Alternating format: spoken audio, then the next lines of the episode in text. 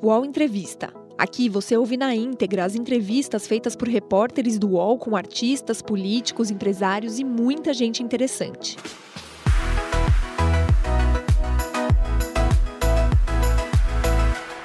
A deputada federal e assistente social Luísa Erundina de Souza nasceu em Uiraúna, na Paraíba, no dia 30 de novembro de 1934. Foi eleita a primeira prefeita de São Paulo em 1988, na época pelo Partido dos Trabalhadores. Foi ministra do governo Itamar Franco, rompeu com o PT, passou pelo PSB e hoje está no PSOL. Foi reeleita em 2018 para o seu sexto mandato no Congresso Nacional, estando entre os deputados mais votados do país. Tudo bem, Luísa? Como, Como é que você está? Muito bem. Alegria estar aqui com você. A, a gente que agradece. Acompanho eu aí a tua, tua atuação como profissional. Obrigado. A gente é que agradece estar é. tá, tá, tá nos recebendo, né? É. E até pegando esse gancho né, da, da, da, data festiva, você completou 85 anos de vida no último dia 30, né? Exato. Bem, você nasceu, ou seja, durante o primeiro governo Vargas, tomou depois o caminho dos migrantes nordestinos em direção a São Paulo, entrou para a política na, na, época da ditadura, tentou se candidatar pelos movimentos populares em 85, elegeu-se prefeita já na Nova República, ditadura, democracia, ditadura, democracia. Como é que você vê esse movimento pendular da história e da política no Brasil? É o que significa, né, Sakamoto, que a nossa democracia ela não, não está consolidada. E mesmo quando se passa de um período de, de exceção para um período democrático, não é que haja uma ruptura e que signifique uma mudança substantiva de um período para outro. Porque, em geral, essas mudanças se dão a, a partir de acordos entre os de sempre, aqueles que estão, têm sempre o controle do Estado, que exercem o poder político e, consequentemente, né, têm o poder econômico. E, portanto, as sucessivas uh, fases da história política brasileira, ela tem essa dificuldade ou essa insuficiência de não haver mudanças de fato, ou rupturas de fato, de um período para outro.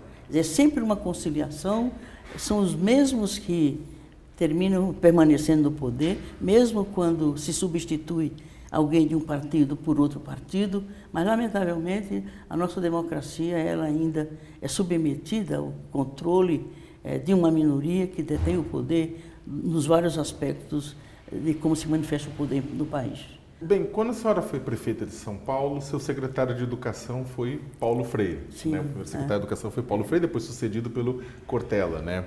E Paulo Freire é hoje um dos nomes mais detestados pela extrema-direita, né? criticado, parece que é o um inimigo público número um. Como é que a gente pula de Paulo Freire para a escola sem partido? É, para você ver é, como nós estamos né, perdendo. Né?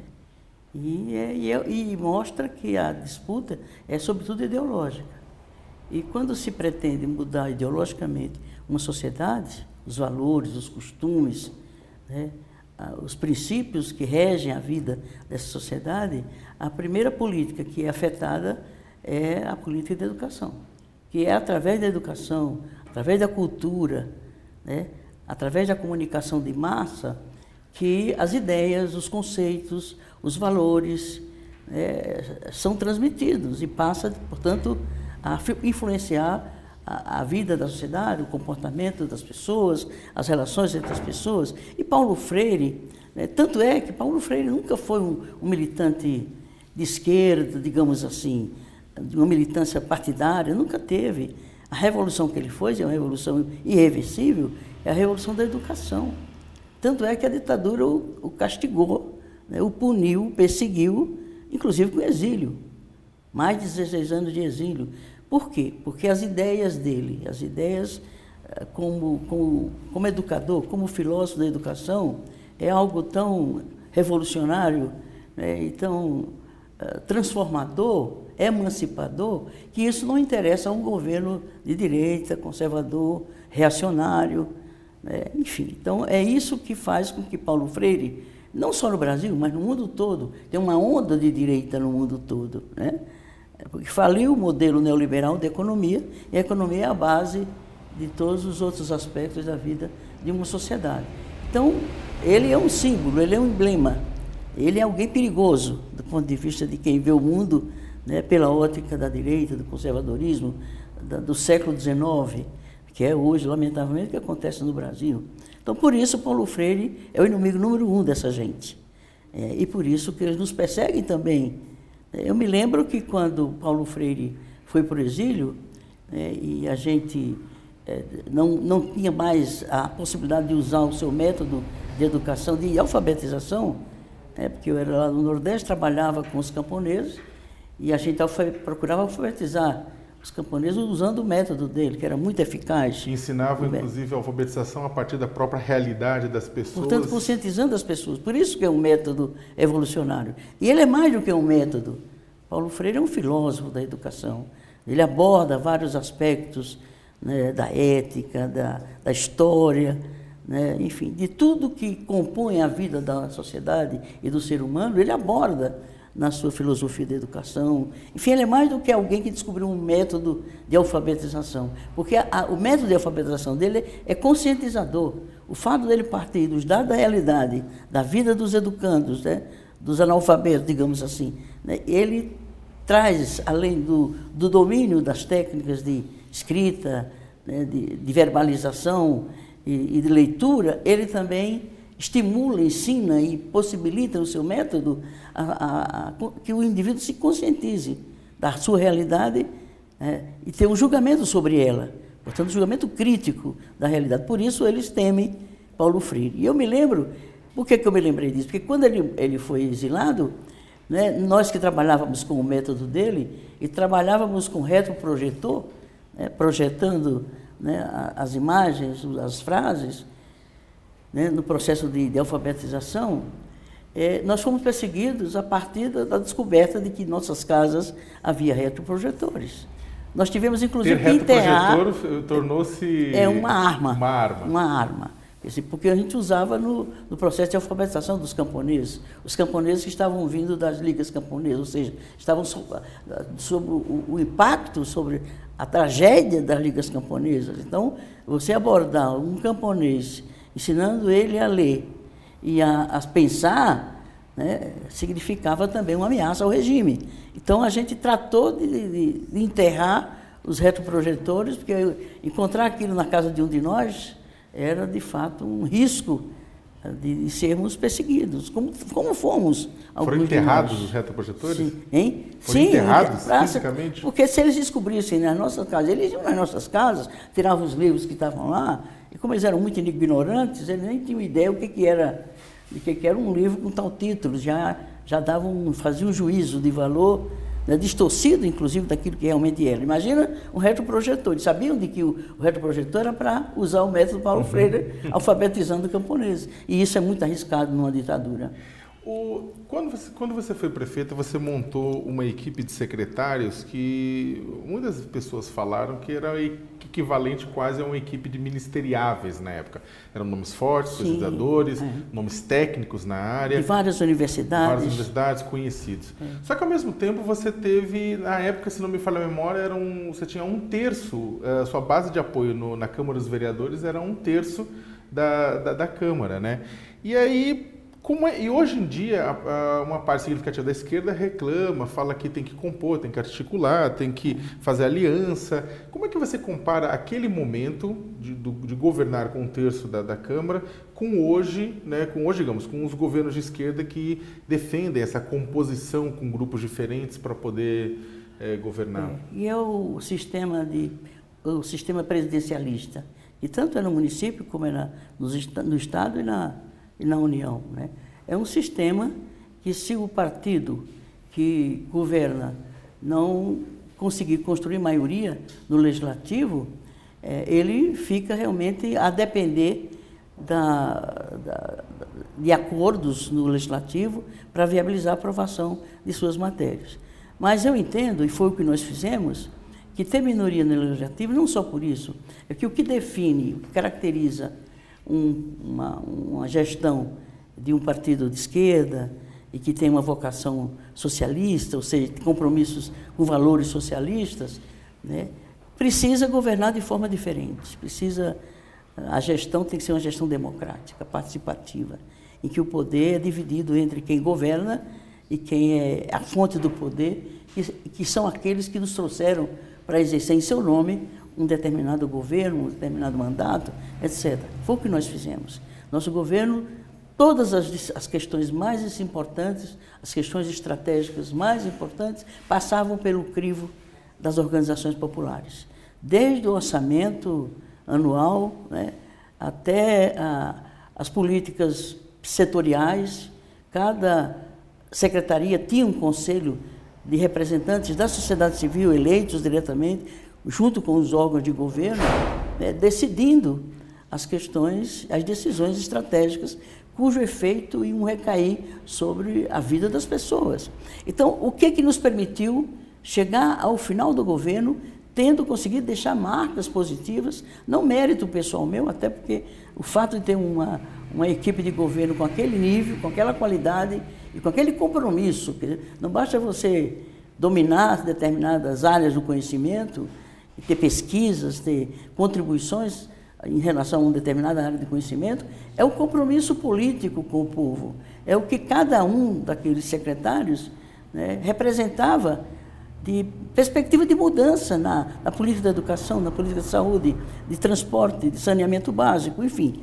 Então, isso fez com que nós conseguíssemos sobreviver é, quatro anos sem maioria na Câmara, que nós éramos apenas, como você disse mesmo, quer dizer, um terço, que era o, o número de votos que a gente conseguiu naquele momento, é, mas a gente conseguia aprovar porque a pressão popular era muito forte. Fazer uma, uma provocação ah. leve para a senhora. Para você, desculpa. Fazer uma provocação leve para você.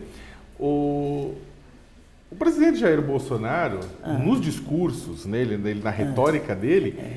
Ele fala também que ele não tem apoio suficiente, ele tem um apoio minoritário no Congresso Nacional e por isso ele governa com o apoio do povo né, ele fala que ele busca o apoio popular, o apoio da massa que o apoia hoje.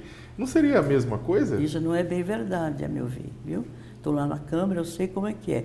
E ontem, ontem, assim, ontem eu fiz uma intervenção da tribuna, lembrando a, a, aos que estavam presentes, e tinha muita, muito deputado no plenário, é de que aquela casa, portanto, nós que estávamos lá, ou a maioria, aprovou todas as maldades que o governo vem fazendo até hoje desde do, do Temer, né? a reforma trabalhista, que foi essa coisa que está aí, que disseram que ia gerar mais emprego, muito pelo contrário, né? aumenta o desemprego, a, fragilizou a, o, a, o, tipo de, pra, de trabalho, fragilizou salarialmente, enfim, é, aumentou o desemprego. A mesma coisa também foi aquela casa que aprovou a reforma da Previdência, também sob a alegação de que eh, vai, o país vai se desenvolver economicamente se se fizer essa reforma da Previdência. O que não é verdade. Foi aquela casa que fez várias privatizações, ou seja, aprovou várias privatizações e, e aprovou coisas terríveis contra o povo. Por quê? O, governo submeteu a, ao Congresso e o Congresso aprovou todas as medidas, tanto o Temer como o, o, o Bolsonaro têm mandado para casa, eles têm conseguido maioria lá. Têm conseguido, é prova. E eles compram votos. Na Previdência eles compraram voto 40 milhões por cada voto. Isso ficou comprovado, não é? E tanto é que eles ficaram uh, propondo né, ampliação de recursos no orçamento da, da, do país para cumprir aqueles compromissos com, quem, com os parlamentares que votaram a favor do governo. Portanto, é nessa base. E um governo que se pretende sério, honesto, ético não compra voto de parlamentar. Porque, por exemplo, se eu, para ter maioria na Câmara, eu teria que ter comprado votos. Eu teria que ter transigido eticamente. E se é para fazer assim, a direita faz melhor do que nós. Por quê? Porque eles, eles governam desde que o Brasil é Brasil. E não tem escrúpulo nenhum de comprar votos. Portanto, de, qualquer, de todas as formas de, se comprar. Eu não fiz isso, eu prefiro não fazer isso. Eu poderia ter feito, realizado mais se eu tivesse feito maioria. Mas a esse preço, não. Eu acho que isso não, não, não é justo com a, com a sociedade, não é democrático e não representa aquilo que a gente imagina que a sociedade brasileira precisa um dia conseguir, que é democracia de fato, é cidadania plena, enfim, é emancipação do povo. E o povo só se emancipa se ele tiver poder. Se ele se reconhecer como fonte do poder e se organizar e, e, e lutar juntos, unificados, nos movimentos sociais populares, né, na defesa dos seus interesses. O ex-presidente Lula, ele muitas vezes é criticado por ter realizado uma inclusão social através do consumo, né? Óbvio, durante a gestão dele houve várias melhorias em políticas públicas, escola, saúde, tudo. Houve, só que há uma crítica muito grande de que a inclusão dele foi através do consumo, do consumo de, bem, de bens, do consumo de, enfim. E, e a senhora já defende, sempre defendeu é, nos discursos que a inclusão deveria ser via educação, via saúde, via serviços públicos, né? lendo os discursos da senhora. A senhora acha que ele errou?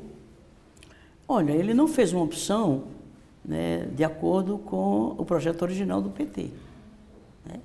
Primeiro, ele teve que se submeter a um congresso, né, quando ele tinha uma popularidade de mais de 80%, ele saiu com a popularidade de mais de 80%, portanto, ele não devia, não devia, não devia tanto ao Congresso, aos partidos e aos parlamentares. Se ele acreditasse na, no poder da, da, do povo, no poder da participação popular e, e fosse capaz de acreditar nisso e mobilizar a sociedade para lhe garantir condições de aprovar outras medidas, reformas estruturais. Ele não fez nenhuma reforma estrutural. Ele não fez reforma estrutural. Claro, ele fez uma política de educação. De quais reformas estruturais a senhora está falando? Por exemplo, por exemplo a reforma agrária. Ele não, não enfrentou, não fez a reforma urbana, não fez a reforma tributária certo? Ele não fez as reformas essenciais, sem as quais o país não volta a se desenvolver, a não ser tirando recursos das aposentadorias dos mais pobres, né? Portanto, aumentando a desigualdade. É um país mais desigual, um dos países mais desiguais do mundo, né? uma concentração de riqueza, de bens e de poder enorme. É, o Lula não conseguiu fazer isso. Eu acho que ele fez, investiu bastante em educação, que foi uma coisa positiva. Né? Ele investiu em assistência social, do ponto de vista de distribuir renda ou, ou transferir renda. Ele não fez, ele não fez de, de, desconcentração, ele não, não dividiu renda, ele, ele transferiu renda. Dividir renda era, por exemplo, o salário mínimo ele dividiu renda um pouco com o salário mínimo. O salário mínimo reponta as perdas é, da inflação. Né? Mas ele não, por exemplo, não, ele beneficiou também os ricos, ele beneficiou uh, o sistema financeiro, ele beneficiou... Ou seja, houve uma queda da pobreza, mas não da desigualdade. Exatamente. Porque a desigualdade você resolve com distribuição de renda. A transferência de renda é você, por exemplo, investir mais, por exemplo, na Bolsa Família. Milhões, 50 milhões de, de famílias se beneficiaram. Não estou dizendo que isso não é bom, mas desde que aquilo não seja para sempre.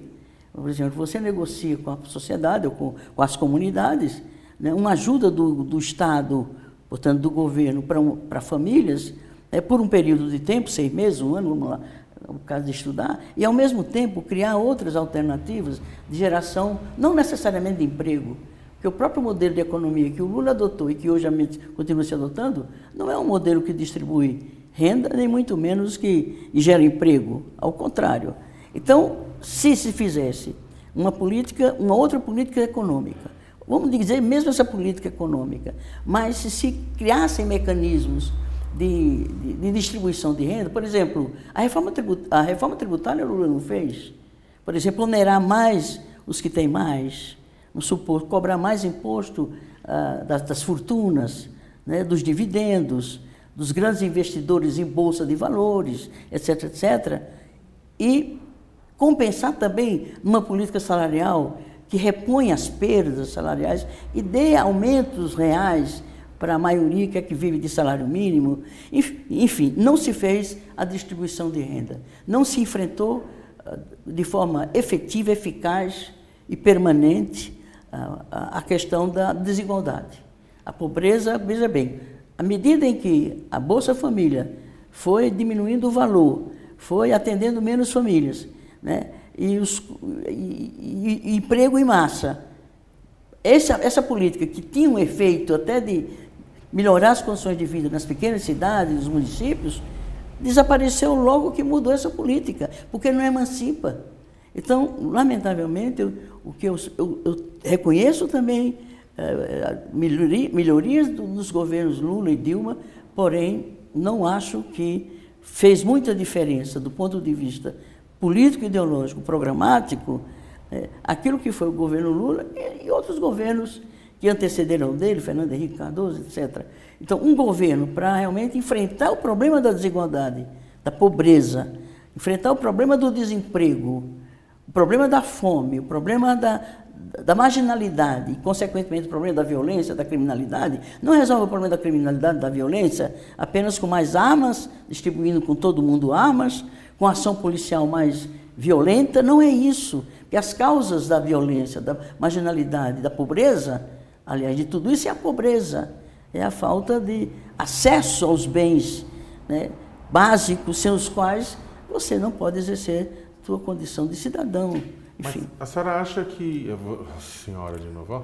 Ah. Mas você acha que, você acha que existe espaço hoje na, na, na democracia brasileira, do jeito como está conformada a República, uh, para esse tipo de demanda? Ou a gente vai ter que esperar mais um ciclo é, para se encerrar esse ciclo mais à direita, de extrema direita que a gente vive hoje, para essas demandas voltarem a ser implementadas.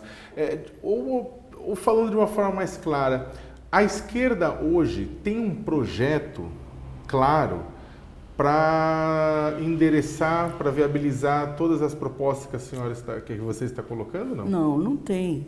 E é uma das dificuldades da esquerda é que até para que ela se, se unifique, ela tem que se unificar não a partir da vontade dos dirigentes, dos, dos militantes, dos quem eh, estão à frente desses partidos. Você unifica em torno de ideias, de propostas, de projeto. Então, o fato da esquerda não ter viabilizado uma proposta programática né, que seja identificado, pelo menos naquilo que é básico, essencial, por vários partidos desse campo, a unificação em torno de alguma coisa é muito mais difícil. Até mesmo unificar em torno de um nome, não é isso que unifica forças políticas. O que unifica forças políticas são ideias, são propostas, são programas, são compromissos, enfim. Então, na sua opinião, Lula, por exemplo, não é a ideia que unifica, que vai unificar a não, esquerda? Não, ninguém unifica ninguém, a não ser a partir de ideias comuns, né? objetivos comuns. Então, eu acho que nenhum outro, nenhuma outra força política é, mudará essa realidade de desigualdade, de pobreza, de violência, de marginalidade no país, se de fato não houver um programa de desenvolvimento. E, lamentavelmente, não existe. Por exemplo, eles fazem reforma trabalhista dizendo para gerar emprego. Não gera. Né? Fazem reforma da, da Previdência para desenvolver economicamente o país. Dificilmente isso vai ocorrer. Não vai ocorrer, com certeza. Né? A privatização, ontem mesmo se aprovou na Câmara, a privatização do saneamento a água, a água é um bem natural, é um patrimônio público das pessoas. Né? Então, você privatizar os serviços de água e esgoto numa sociedade é você tirar da imensa maioria do povo a, a, a, a, falta de acesso a um bem natural, que é a água. Eu sei o que é isso, eu sou nordestina, eu com minha família, e milhares e milhões de famílias daquela região, sabemos o que significa a seca, a estiagem, a, a migração forçada, né? e então você tira das famílias, de todo mundo, né? o direito de ter acesso à água. Não é isso que vai dar acesso à água. Porque ele diz, não, aí eh, a, iniciativa privada vai investir. Você acha que a iniciativa privada vai investir naquelas regiões que não tem retorno? Né? Vai cobrar tão caro quanto em qualquer outro lugar. Ou então não leva água lá, muito menos não leva o esgoto nas regiões pobres. Então, uma política de saneamento básico, que é um direito humano fundamental, como está na Carta da ONU. Né? É, e está na Constituição Federal do Brasil o direito a esses, esses são, são, os direitos fundamentais da, do ser humano. Você privatizar isso é você dizer, olha, você não vai ter mais direito à água, não vai ter direito à energia, não tem mais direito ao básico, o essencial, não tem direito à moradia, não tem direito, porque você não tem direito dinheiro para bancar. Né? Por exemplo, a, a universalização da, da banda larga. Quer dizer, hoje em dia a internet passa a ser uma, uma questão essencial na vida das pessoas. Né? E hoje grande parte do, das regiões do país ainda não são atingidas pelo sinal da internet. Internet de banda larga, Né? Não está chegando lá. Se criou um fundo, o FUST, já tem mais de 20 bilhões acumulados e não se faz esse investimento na universalização desse serviço. Portanto, os governos todos que passaram por aí, porque não tiveram vontade política, ou porque não tiveram condições políticas, por qualquer das razões, não começou a reverter esse quadro de desigualdade, de injustiça, né, da imensa maioria do povo brasileiro. Consequentemente, nós vivemos exatamente desses ciclos. Né? Melhora um pouco, depois piora, né? e, num, e num momento de crise mundial, digamos assim. Né? Hoje, com a globalização da economia, né, com a globalização do, do, do, do, trânsito das pessoas em todos para outras partes do mundo, isso torna a coisa mais complexa e, consequentemente, dificilmente um governo que não governe com o povo, não estou dizendo isso, não é, estou falando de socialismo, muito menos de comunismo, mas uma sociedade verdadeiramente democrática, em que as pessoas tenham acesso à educação para poder compreender a realidade, ter acesso a um trabalho, uma qualificação profissional, para ter acesso ao mercado de trabalho, ter acesso à educação, nos vários níveis do, do avanço da educação, da cultura no mundo hoje. Sem isso, meu irmão, não tem governo nenhum que seja capaz de promover, a não ser né, assistencialismo, medidas compensatórias, que não dura além de um governo, e olhe lá. O, você acredita que o PSOL ele é um caminho para atingir esse, projeto que a gente está falando que ele ainda não está colocado sobre a mesa?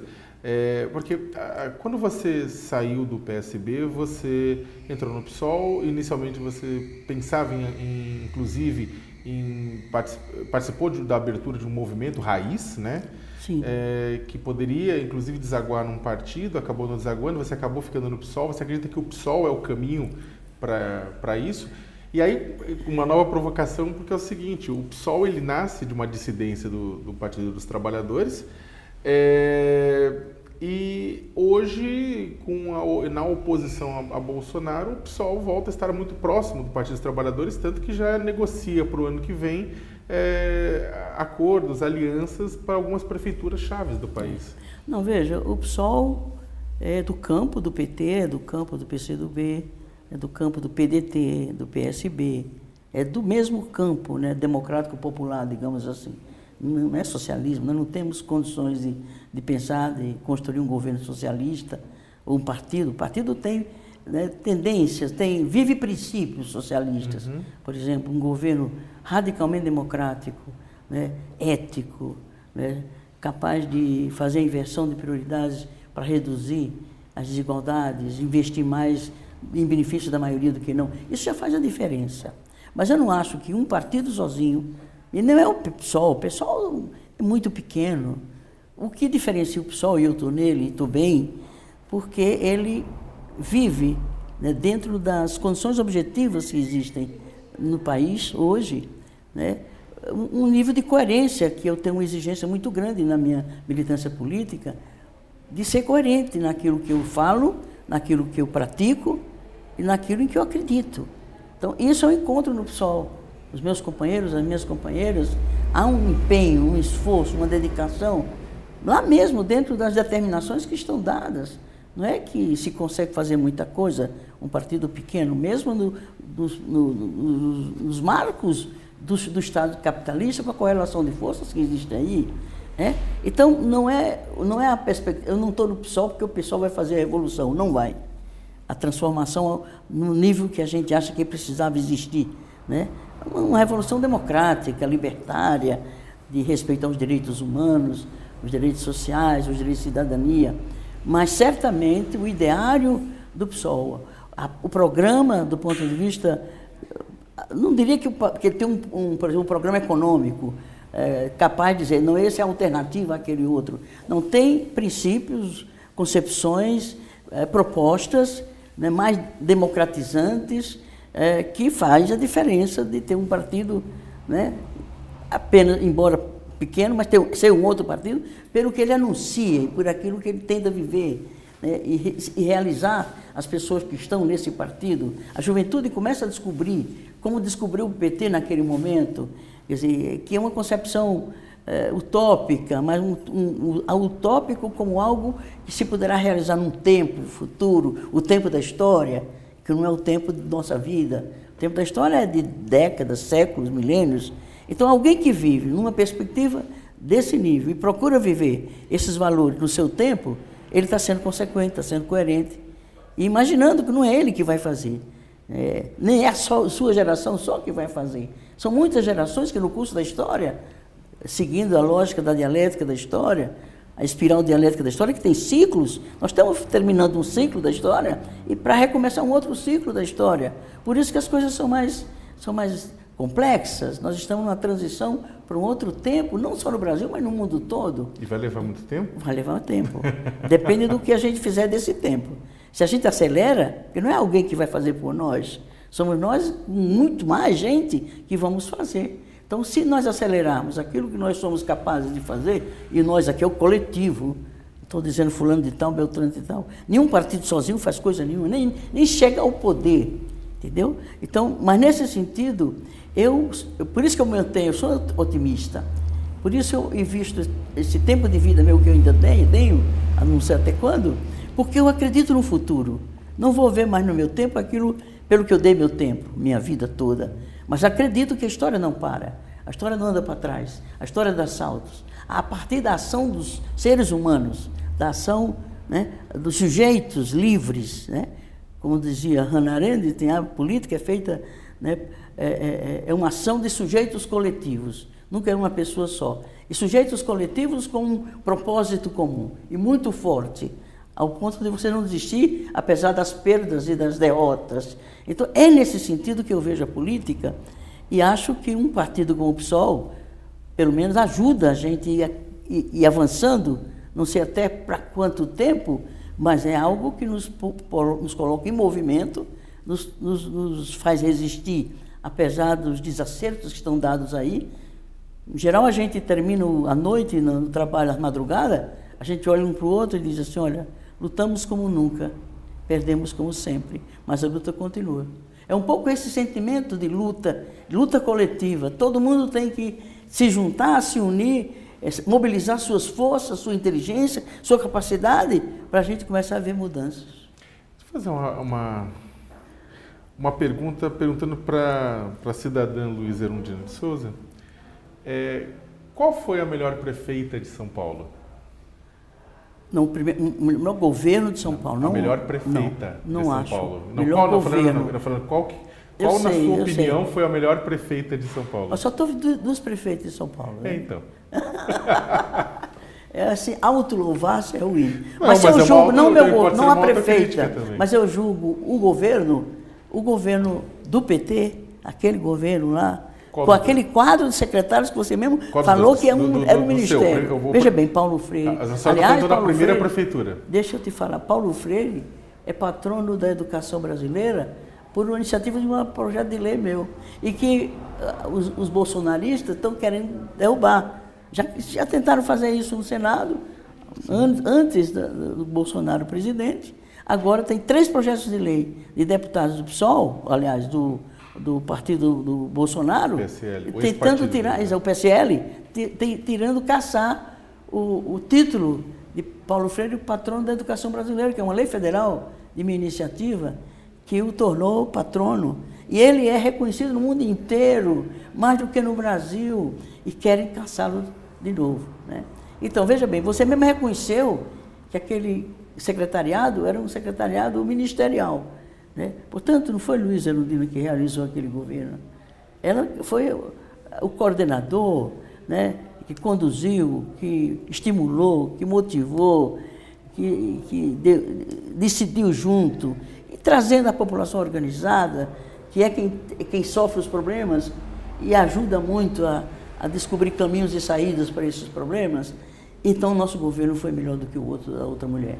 Tem uma cena que ficou marcada também no, na história política da cidade de São Paulo, que você ia sair como candidata vice-prefeita, e seria vice-prefeita, porque ele foi eleito do Fernando Haddad, e aquilo se desfez, né, aquela aliança com o PSB para colocá-la como candidata a vice, se desfez no momento que o, o ex-presidente Lula foi até a casa de Paulo Maluf, né, e teve aquela, aquela célebre foto, né, dele apertando a mão do Maluf com, a, com o Fernando Haddad junto, né, é, a pergunta parece quase revista de fofoca, mas é que é, é, é impossível não conversar com aquela, sobre aquela cena com você. O que, que representa aquela cena? O que, que você sentiu na hora? Por que, que a sua resposta foi muito rápida, né? No sentido de, ó, tô, fora, tô fora, né?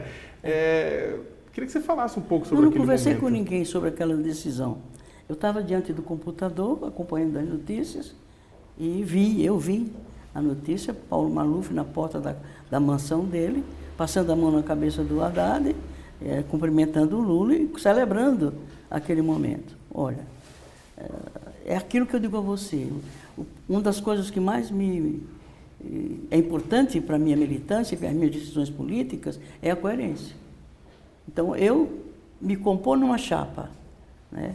Como eu ia compor, aquilo foi, inclusive, anunciado oficialmente, publicamente, poucos dias antes. Né? Então, eu me compor numa chapa com Paulo Maluf como aliado, e trocou, inclusive, aquele apoio né, pelo, pelo Ministério das Cidades, foi ele que indicou em seguida no governo, no, no, no governo federal a, a, o, o, o, o, ministro da, da, do, do Ministério das Cidades. Então, era uma troca de interesses, era uma troca de. Era um toma lá da cá. E de quem? De uma pessoa com quem eu, eu a vida inteira, né, tive que enfrentar perseguição como assistente social da prefeitura, trabalhando na periferia. Né? E fui sempre uma pessoa né, visada, perseguida, punida por Paulo Maluf e a tropa dele aqui nessa cidade. Nesse... Então, como é que eu ia, ia fazer parte de um governo eventualmente vice-prefeita, ah, um governo com o apoio de Maluf, não dá, né? A gente não pode, como. Porque Paulo Freire dizia assim: você, você não é política, você é uma educadora. Aí ele corrigia: não, você é uma educadora política. Então, como é que eu ia me colocar diante da juventude, né? que é quem ainda está aprendendo e, e, deve ser interessada pela política, né? valorizar a política? Optar pela política num dado momento da vida, senão a gente não renova a liderança nesse país. Como é que eu vou fazer isso, ou contribuir nesse sentido, se eu transijo na minha prática política? Eu tenho um discurso e tenho uma outra prática. É, aí, nesse sentido, eu sou educadora. Você está falando com relação à questão da coerência do PT, e o PT é muito criticado por conta disso. Agora, o PT, eh, até quando aconteceu, acho que é essa, essa situação dessa foto, ele também, militantes criticaram você, falaram da. Não, mas ela foi para o governo Itamar, não, ela já fez chapa com o Michel Temer no passado, não, nisso. É, como é que você respondeu a isso? Como é que você responde tá. a isso de que, é. ah, mas ela também não foi coerente? Veja, uh, quem decidiu a composição da, daquela chapa que eu era cabeça, uma coisa é você ser cabeça, outra coisa é você ser vice. Não estou comparando que não faça diferença. Mas eu estou dizendo o seguinte: Miguel Arraes era o presidente nacional do PSB. E Miguel Arraes era um homem de frente partidária. Ele tinha até uma expressão muito interessante. Ele disse: ah, se eu tiver, com a qual eu não concordo, se eu, se eu tiver na, no volante, né, não importa quem esteja lá, lá atrás no caminhão. Eu estou conduzindo o caminhão, então, aquela concepção de frente que ele tinha, né? Então, naquele momento, né, e, e, um militante num, num, partido de esquerda não decide as coisas por si, por si mesmo. Ele decide de acordo com a, a participação da liderança, da, dos dirigentes, do coletivo que decide as coisas. Naquele momento acharam que ter um candidato no nível de, de, de, de, Michel Temer, que não, não tinha essa essa versão, não se, não se conhecia esse Michel Temer que era naquele momento. Ele era o candidato pelo PMDB. E numa, numa política de frente, então isso foi aceito pelo PSB no Estado, pelo PSB nacional, e eu era candidata a prefeita naquele momento. Não acho que houve incoerência.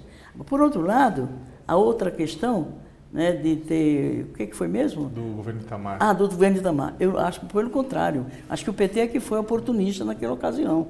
Veja bem, o, nós acabávamos de tirar o, o, o, o Collor do governo. O primeiro impeachment do Collor teve uma participação importante do PT, do Lula, da esquerda, né? Ah, e a mídia também contribuiu, tanto para eleger quanto também para derrubar. Não é a mídia como um todo, uma certa mídia aí fez isso. Né? Então, eu não acho, ao contrário, e fomos nós que contribuímos para a saída do, do, do, do, do, Collor. Agora, imagina, um país que tinha feito a primeira eleição direta né, com o Collor, elegeu o Collor pela primeira vez depois da ditadura. Né?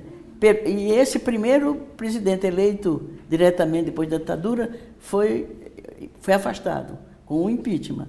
Né? Então, a instabilidade política estava à vista. Né? O Itamar também era uma pessoa frágil, quer dizer, ele não tinha um partido forte que o respaldasse. Então, qual foi a, a, o, meu, o meu compromisso? Era, olha, eu estou saindo da prefeitura com uma experiência muito forte, muito importante, que eu tenho algumas condições que podem contribuir para eu ajudar o país a, a poder, na próxima eleição, manter a eleição direta, eleição democrática, etc., etc. E nós não podemos deixar né, o país nas mãos de alguém frágil, sem um partido forte. Né? Qual era a perspectiva? Voltaria tudo outra vez a não se conseguir consolidar o processo de redemocratização do país. Eu não me arrependo, faria tudo de novo e insisto, o PT fez um cálculo a meu ver, oportunista.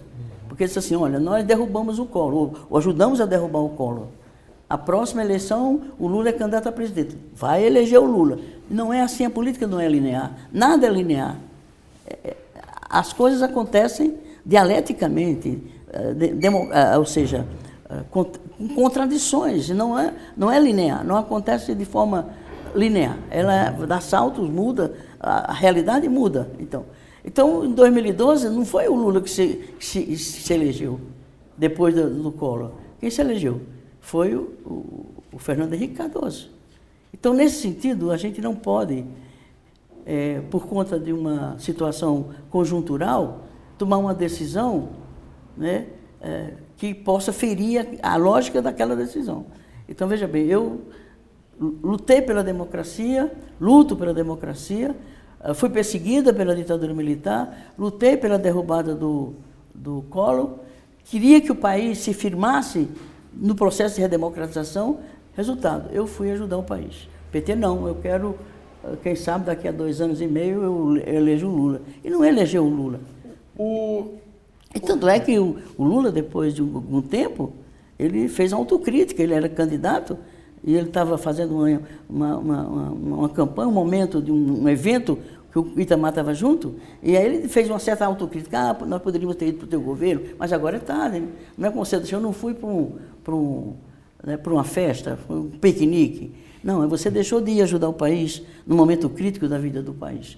Então, eu, eu acho que eu fiz o que eu devia, né? não me arrependo de ter enfrentado o PT, não foi fácil, foi um verdadeiro julgamento público é, contra a minha decisão, mas eu tomaria de, de, de novo, com todas as consequências daquela decisão. Bem, são 85 anos de vida, né, décadas de política. Durante todo esse período, você guardou mágoa de alguém na política? Você tem mágoa de alguém? Não, não mesmo. De ninguém.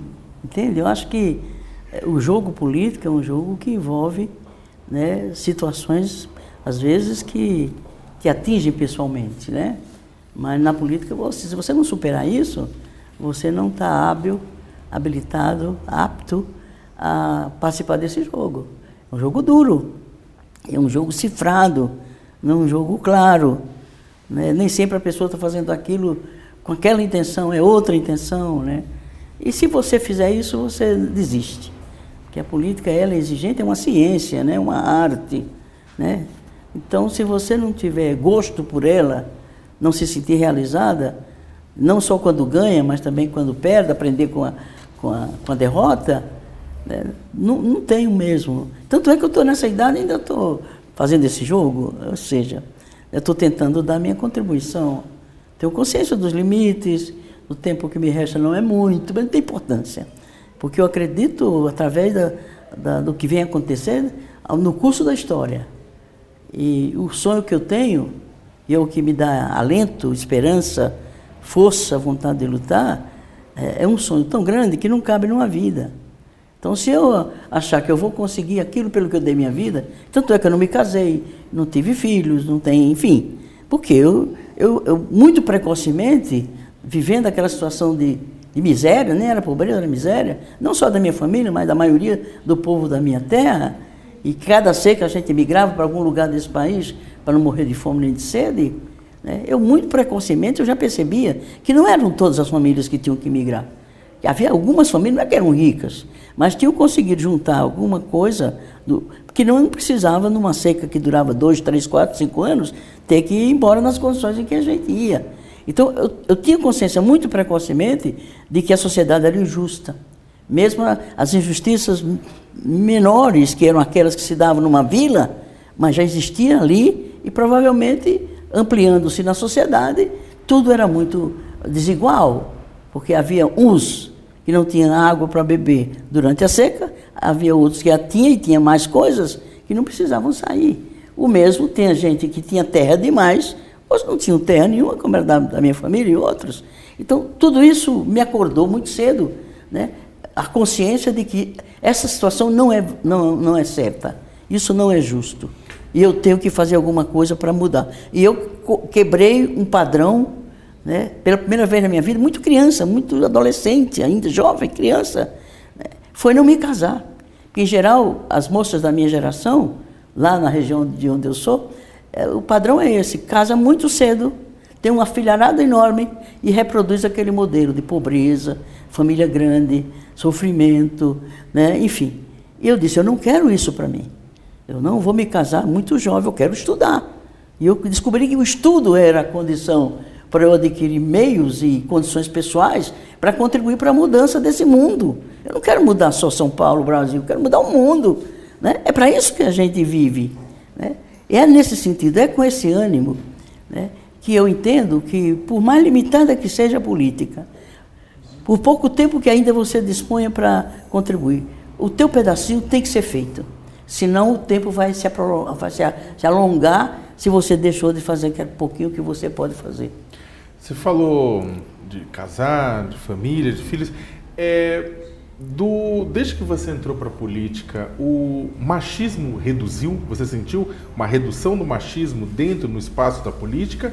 Ou ele continua a mesma coisa com uma outra cara? Não, aumentou até. Aumentou? O que, o que, por que está aumentando? Porque ah, nós mulheres estamos ousando mais. Nós estamos ousando, nós estamos nos emancipando nós estamos disputando com eles em igualdade de condições, do ponto de vista da competência, do esforço, do empenho, da inteligência, nós estamos superando os homens. Até porque os homens não são cobrados. Os erros deles são. A sociedade admite com tranquilidade. Imagina se eu não tivesse dado conta como prefeito de São Paulo.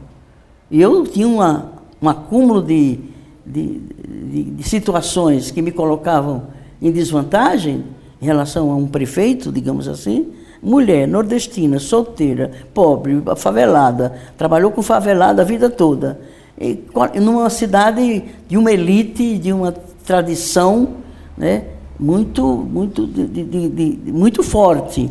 Eu, disse, eu dizia assim, só faltava ser negra para completar as condições, os, a, a, justifica, a justificativa, não, as, as razões para eu ter tanto preconceito. Né? Então, veja bem, como o movimento de mulheres avançou, tem avançado. As mulheres têm mais escolaridade do que os homens. As mulheres, sabe, têm mais iniciativa do que os homens. Isso por força da superação do, do da desigualdade, né?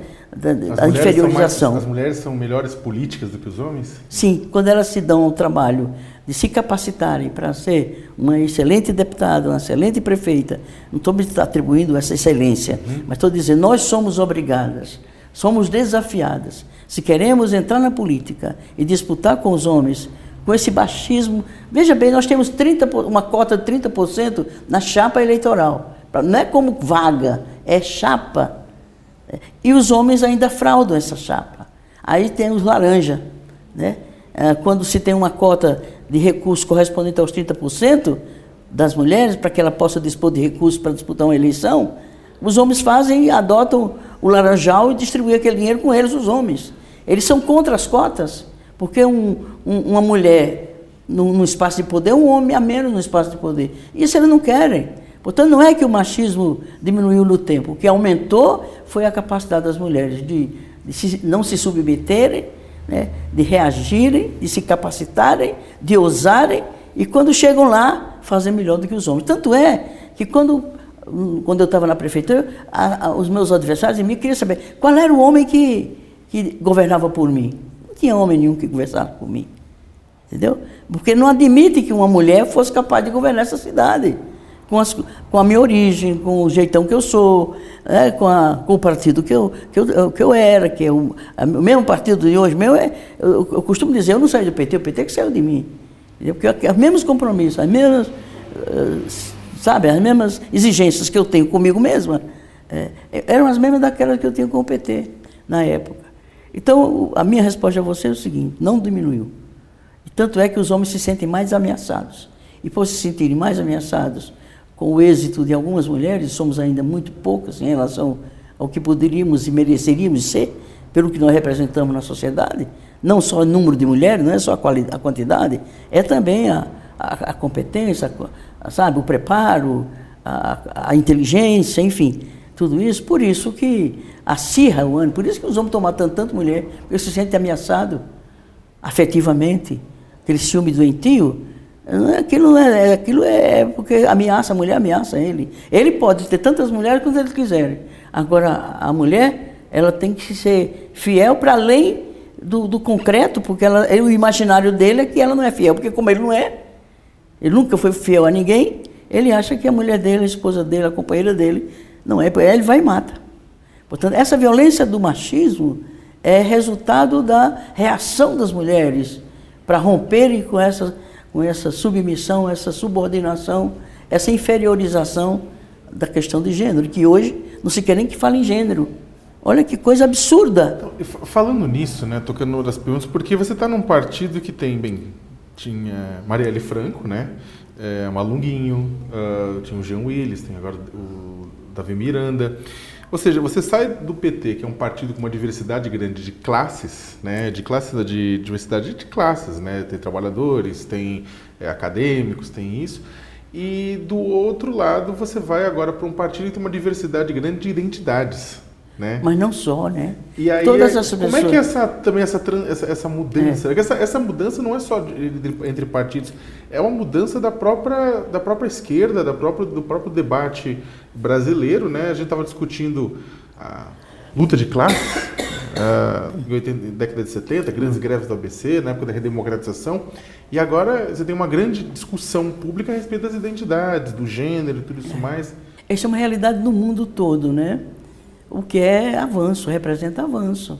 Porque se a sociedade é diversa, né, é plural, deve haver espaço de manifestação e de fala para todo mundo. Né? E essas, essas pessoas que têm essa outra condição, elas também somam na sua formação, também são pessoas formadas, são pessoas que têm uma capacidade profissional, política, eh, enfim. Então eu acho, isso até me faz bem de ver que o, o PSOL também se caracteriza por isso. Porque significa que quando se fala na igualdade de direitos, né, igualdade né, em todos os sentidos, o partido não só fala, mas ele admite. Né? E essas pessoas têm um papel fundamental na política, não só para defender né, os direitos econômicos, sociais, políticos, mas também os direitos de, de gênero, de raça, de etnia, enfim. Né? É, é passar para a prática aquilo que é discurso da esquerda. E só pode ser da esquerda, não pode ser da direita, porque a direita é homofóbica, a direita é atrasada, é reacionária. Mas toda a direita? Não, não toda a direita, mas é um traço da direita. E quando ela tem poder, meu irmão, aí pronto. É o que está acontecendo hoje. Eles retrocedem séculos em relação às conquistas da sociedade, do mundo, da humano, enfim. Que é coisas que estão acontecendo nesse governo aí, século XIX. Nós estamos no século XXI. E para terminar a nossa conversa, nosso bate-papo, eu queria, é, bem, uh, perguntar do seu futuro político. Você, é, o seu nome aparece sempre na, na, na, na disputa para a prefeitura de São Paulo, né, como, ou como cabeça de chapa, ou como vice. É, você pretende sair para disputar numa chapa a Prefeitura de São Paulo, como cabeça ou como vice na, nas próximas eleições? E qual o que, que você pretende né, Olha, nos próximos anos, coisa, né? como Luiz Erundina, como, como é. política? Não, veja, eu, eu quero continuar o que eu estou fazendo. Não necessariamente ser candidata, eu não serei mais candidata mas não sairei da política. Não será mais candidata nem, a, nem não, a, na não, vice, não, prefeitura, não? Não, não, nem a, a deputada. Esse não? é o último mandato. Esse é o, é, esse é o último mandato, é o último se encerra em 2022, sim, então? Sim, eu já estou com 85 anos. Estou hoje em plena, em plena consciência, em plena... Tenho memória, tenho capacidade de trabalho intelectual, enfim, né? Mas a gente tem que saber também o tempo, como, entendeu? Eu quero ter, ver mais jovens assumindo protagonismo na política, se assumindo na política. E é mais um fator de preconceito. Além de eu ser mulher nordestina, pobre, é, de esquerda, agora eu sou velha. E não pensa que isso não pesa. Já na última eleição pesou. Não é por isso que eu não serei mais candidata, não. É porque eu tomei consciência que está na hora. Não por mim pessoalmente, eu não vou sair da política. Mas de mandato. Porque a luta política, a maior eficácia não é no parlamento. Às vezes eu me pergunto, o que, é que eu estou fazendo aqui? Por que, que eu não estou na rua ajudando o povo a se organizar, se mobilizar e, e, avançar na luta lá na periferia da cidade do que aqui? Porque a desigualdade de forças é tão grande, nós somos 130 em 513. E esse 130 faz um barulho enorme, porque a gente interfere, a gente atrapalha, a gente consegue reduzir danos. Então, veja bem, mas e, e será que eu com a experiência que eu já acumulei, né, com a capacidade que eu tenho de, do ponto de vista como educadora, como Paulo Freire dizia, né, estar lá mais junto do povo, da juventude, dando minha contribuição também. Não vou sair da política. Eu nasci para a política, eu me casei com a política, me realizo na política. E eu acho que a gente tem que fazer chegar os jovens né, que é, que é o espaço de maior realização humana, pessoal, é a política. Mas política com pé grande, né? E isso dá muita alegria. Hoje eu quero agradecer a ex-prefeita, deputada federal pelo PSOL de São Paulo, Luísa Erundina, de que agradecer é. em nome do UOL pela, pela conversa, né? Obrigada. E, bem, obrigado. Mas obrigado vem aqui são não só para me entrevistar, venha. Venha, não, venha. Da próxima vez eu venho com mais tempo Marcelo, pra, você pra também, Marcelo. É isso, obrigado pessoal. E mande um abraço para meus amigos lá. Manda. Votos de bom, feliz ano novo, um Natal com muita paz, né? muita festa, muita alegria. Um pouco uma dose de esperança, né? Que tá é, esperança. mas... esperança. A esperança é revolucionária. Eu costumo dizer, ó, o desânimo, o desalento, a desesperança é reacionário. Sabe por quê? Paralisa você. Né? Te deixa paralisado, sofrendo, deprimido. A esperança não, a esperança é energia, é contagiante, é o vírus, da, é o vírus do bem, a esperança. E é isso que me alimenta, me dá juventude, apesar do, do número de anos. Ótimo, excelente. Obrigado, então. Obrigado, Obrigada a você, querido. Obrigado, gente. O Ao Entrevista tem edição de áudio de Isabel Rani e coordenação de Diogo Pinheiro.